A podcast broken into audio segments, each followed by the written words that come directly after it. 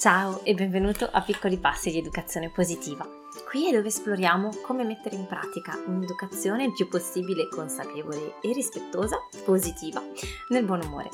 Sono Clio, mamma di due bambini, passato in azienda, oggi consulente genitoriale, fondatrice del Summit per l'educazione positiva e creatrice del percorso online per genitori. Tempo per crescere sono felice di ritrovarti. Oggi ti invito a considerare nuovi punti di vista sull'aggressività del bimbo grande verso il bimbo piccolo. un tema caldissimo, un respiro, un sorriso, anzi più di un respiro. E cominciamo. Ok, il grande è aggressivo con il piccolino, con la piccolina e con tutta la mia buona volontà a me fa arrabbiare. Questo è il messaggio che arriva da tanti genitori in modo particolare, lo preciso, qui in quella fascia d'età in cui il grande ha tra i due e mezzo e i 5 anni e il piccolo ha tra 0 e 18 mesi, a volte 2.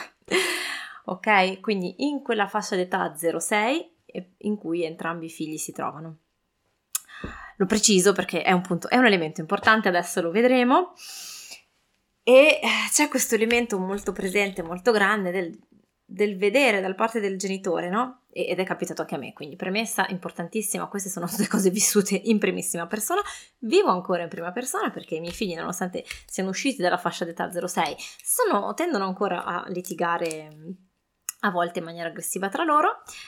e in parte è una bellissima palestra di vita, ok? Quindi non vediamo necessariamente questo come un problema, il fatto che abbiano modo di nego- imparare a negoziare, imparare a litigare, affrontare il conflitto tra fratelli e sorelle è super utile per quando saranno poi più grandi e dovranno farlo nel mondo là fuori. nel frattempo noi genitori facciamo un po' fatica eh, perché, eh, perché? Eh, in primis perché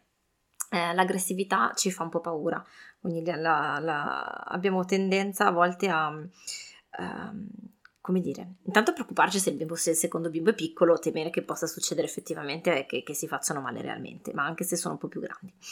Poi c'è una paura più profonda che è quella che appunto se noi non interveniamo subito, se non, è, ehm, se non insegniamo, il bambino crescerà violento, crescerà aggressivo, crescerà pensando che può fare quello che vuole. E questa paura ci porta a volte ad agire in un modo che non è per sempre utile. E adesso andiamo a vedere come mai. Perché in generale ci fa, appunto, ci fa arrabbiare, no? ci fa arrabbiare ed spesso la, la rabbia nasconde, nasconde delle paure più profonde, quindi è per questo che è interessante andarla a vedere. E nel nostro arrabbiarci, la uh, tentazione grandissima e quello che succede più spesso è che tendiamo a prendere le parti dell'uno o dell'altro, e cioè nel momento in cui il grande alza le mani sul piccolo,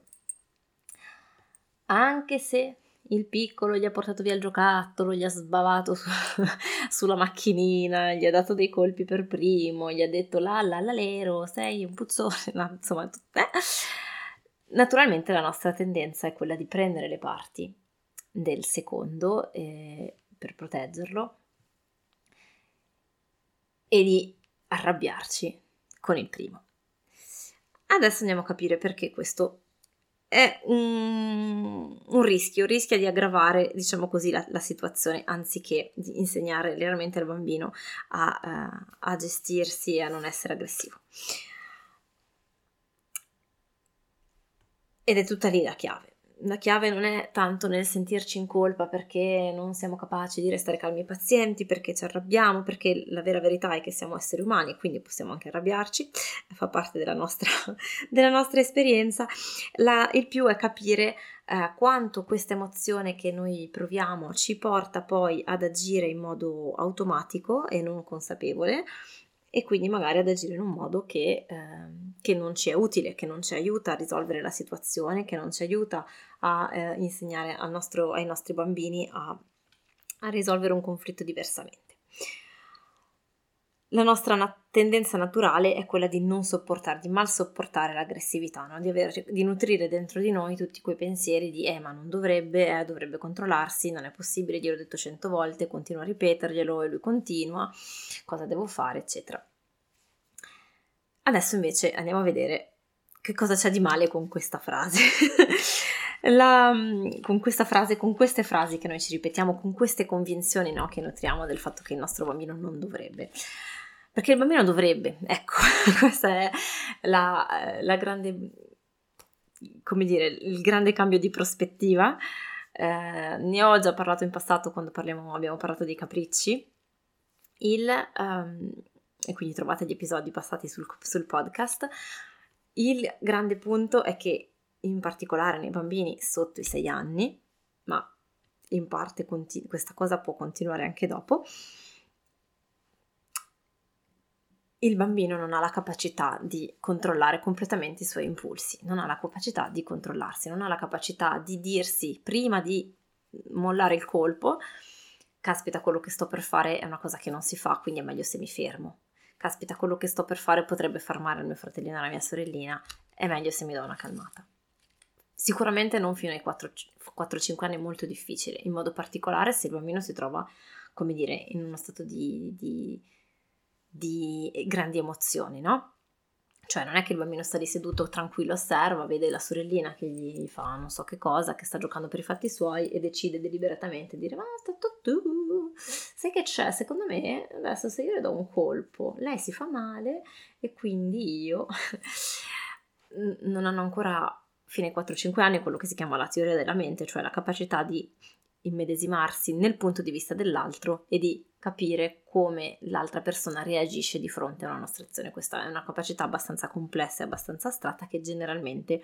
eh, si sviluppa più tardi. Oltre a questo, i circuiti che, ehm, che, permettono di controllare gli impulsi, quindi di, di controllare il gesto, non sono ancora molto maturi, il che vuol dire che ogni tanto ci riescono, ogni tanto no, per tradurla in soldoni. um, per cui un bambino a 3 anni, 3-4 anni, non è ancora capace di dire caspita sono arrabbiatissimo, è meglio se esco fuori e mi faccio tre respiri profondi anziché colpire la sorellina o il fratellino, perché sennò rischio di fargli male, o perché sennò rischio che poi la mamma si arrabbia. Quando se lo sono detti è troppo tardi, cioè nel momento in cui magari compiono il gesto, danno il pugno, danno il calcio, lì capiscono di aver fatto una cosa che non dovevano, perché la, una nozione di regola iniziano ad averla. E quindi magari ce lo sanno anche dire a voce, sì, mamma, solo parole, solo carezze, eccetera. Però poi nel momento in cui si trovano di fronte a una situazione che fa scattare no, questa rabbia in loro e questo senso di ingiustizia, non riescono a controllare il gesto. Che cos'è che fa scattare questa rabbia e questo senso di ingiustizia? Ed è un elemento che noi spesso sottovalutiamo è la gelosia, ragazzi. La gelosia. Il bambino, ehm, il primogenito che perde il suo posto di primogenito, anche nel migliore dei mondi, anche nel migliore delle ipotesi in cui tutto va tranquillo, in, in cui adora il fratellino, in cui, o la sorellina, in cui l'ha desiderato tantissimo, in cui tutto sembra andare per il meglio, anche in quel caso lì, comunque perdere il posto di figlio unico, di attenzione unica su di me, di qualsiasi cosa faccio comunque eh, l'attenzione di papà e mamma è solo su di me e non devo condividerla con nessun altro, quella roba lì è una roba grossa. Perdere quell'unicità agli occhi di mamma e papà è qualcosa di molto intenso, di molto grande, di molto difficile per un bambino anche nel momento in cui ci sa riflettere sopra, anche nel momento in cui è già più grandino, anche nel momento in cui magari va a scuola elementare, anche in quel caso lì ogni tanto il fatto di vedere la mamma che, o il papà o la mamma che sta sempre in braccio con il piccolino che non può fare compiti con me, non può accompagnarmi a fare l'uscita, che eh, quando le chiedo di guardarmi non mi guarda perché o si distrae subito perché il piccolino ha fatto il rottino, eccetera, eccetera, ha, ho una punta di mm, di lutto per quell'attenzione che prima c'era e adesso non c'è più. E questa specie di lutto, questa sorta di dolore, no? di, di perdita di quello che avevo prima, è eh, un qualche cosa che si mescola ad altre emozioni, ad altri sentimenti. Non è che siccome sento la perdita del mio posto di primogenito allora non voglio bene al fratellino,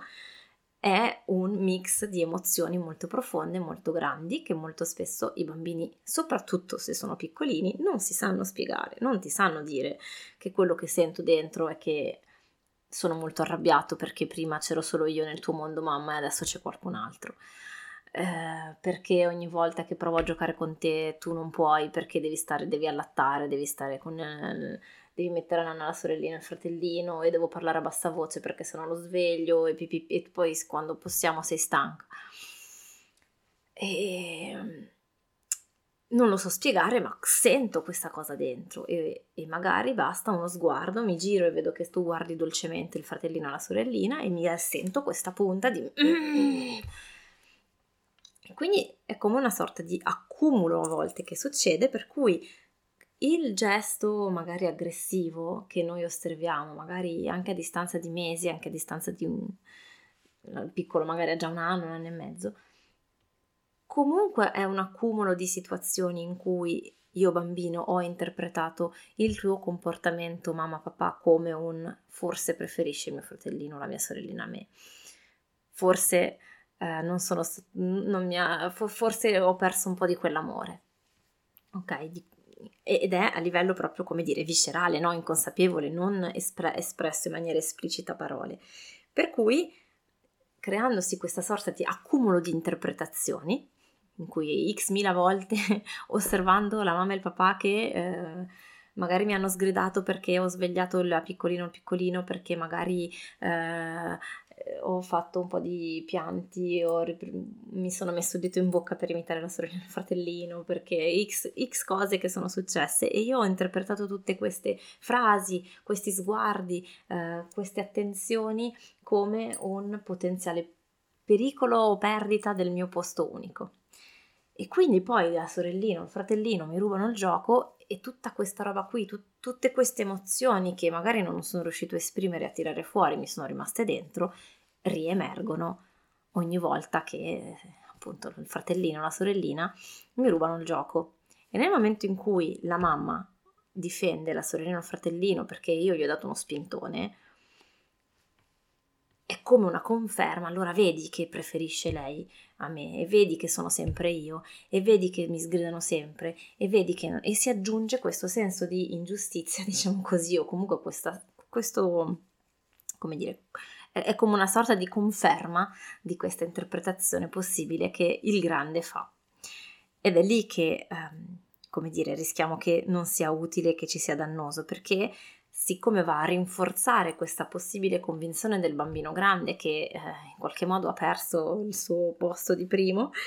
e, e di più importante agli occhi di mamma e papà, lo spingerà eventualmente aggiunge no, ancora un altro episodio alla sua lunga lista di, eh, di, questi momenti difficili che si porta dietro e quindi lo porterà più facilmente a dargli un altro colpo la volta dopo. Um, ora,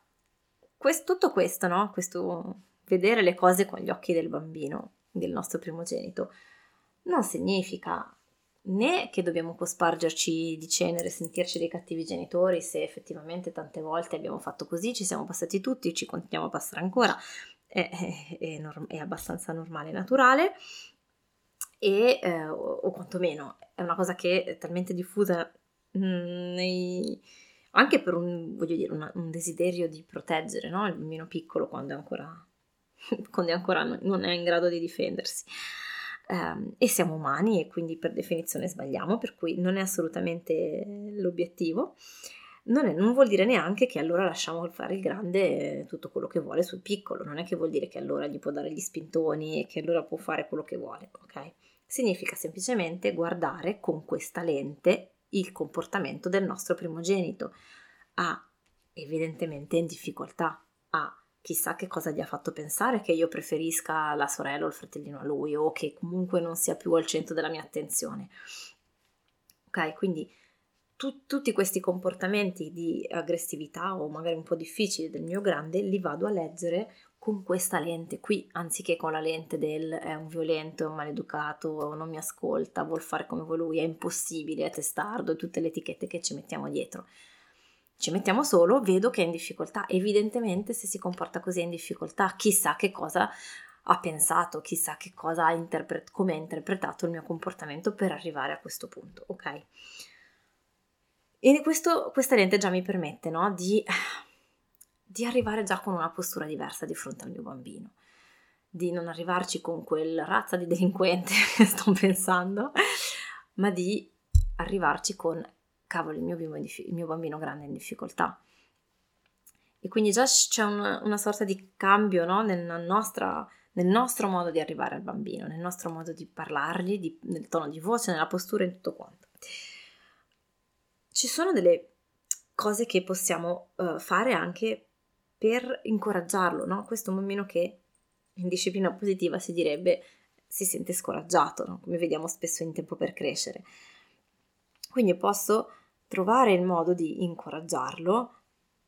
in modo che se ci sono delle occasioni in cui si scoraggia perché interpreta il mio comportamento come un favoritismo nei confronti della, del, del fratellino o della sorellina, ce ne sono dieci altri in cui invece lo faccio sentire importante ai miei occhi. Il primo che io incoraggio sempre a fare è quello di dedicare il più possibile dei momenti a tu per tu con il grande, dove ci facciamo aiutare eh, dal papà o dalla mamma, insomma adesso parlo entrambi, dai nonni, dai, dalla babysitter, dal vicino di casa, da tutto, dagli, dagli educatori dell'asilo, insomma cerco di inserire, fossero anche dieci minuti, di tempo esclusivo per il grande. E questo è uno dei grandi incoraggiamenti che possiamo fare. Uh, se non possiamo che, che necess- sempre avere questi momenti esclusivi, cerco di farli comunque sentire la mia come dire, la mia presenza, il mio incoraggiamento con lo sguardo, con toccargli la, con le carezza, con il gesto fisico, anche con delle frasi in cui dici, caspita, vorrei... Eh, Uh, mi mancano quei momenti che avevamo solo per, per, noi. Sono contentissima di avere la sorellina o il fratellino e allo stesso tempo uh, spero che potremo presto avere un momento tutto nostro. Uh, oppure incoraggiare descrivendo le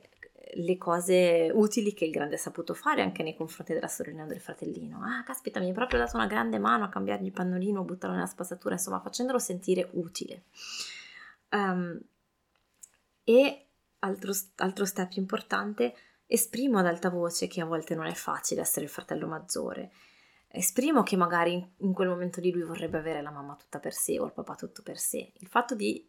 di, di dire ad alta voce quello che magari il bambino non riesce a esprimere, lo aiuterà tantissimo a, farsi, a farlo sentire innanzitutto capito, anziché farlo sentire sbagliato.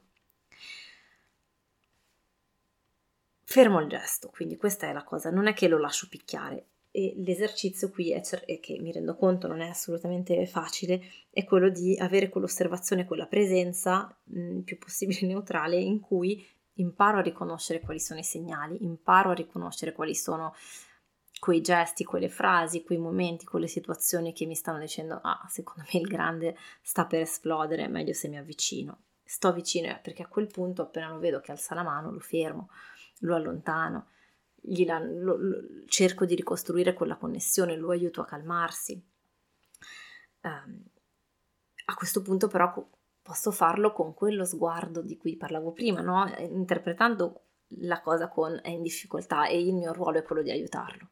perché lui da solo in questo momento non ci riesce, non ha le capacità di, di, di esprimere e di controllare quello che sta sentendo. E, mi,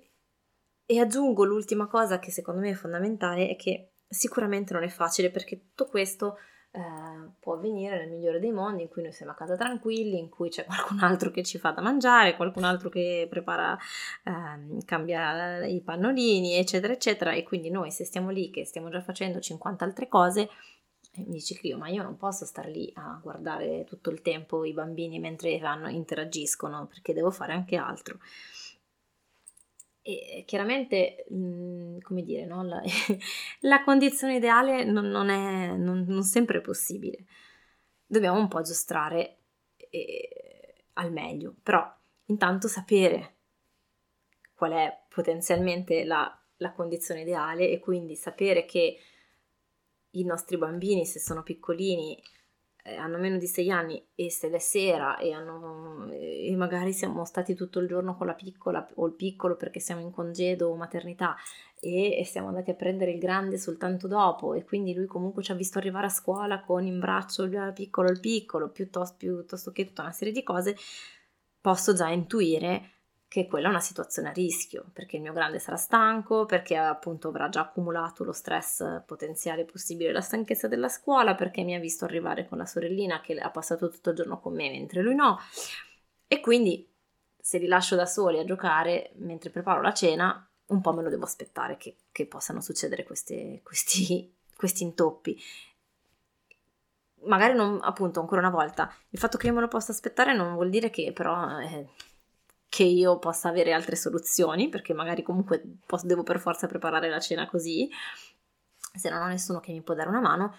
però quantomeno mi pone in una predisposizione d'animo che non è, ma santa pazienza, non è possibile che non vi posso mai lasciare due minuti, perché la verità dei fatti è che no, non, non è possibile in quel momento, in quel contesto, eh, senza aspettarsi che po- sia possibile che succeda qualcosa di questo tipo, che ci siano questi, dire, questi litigi un po' maneschi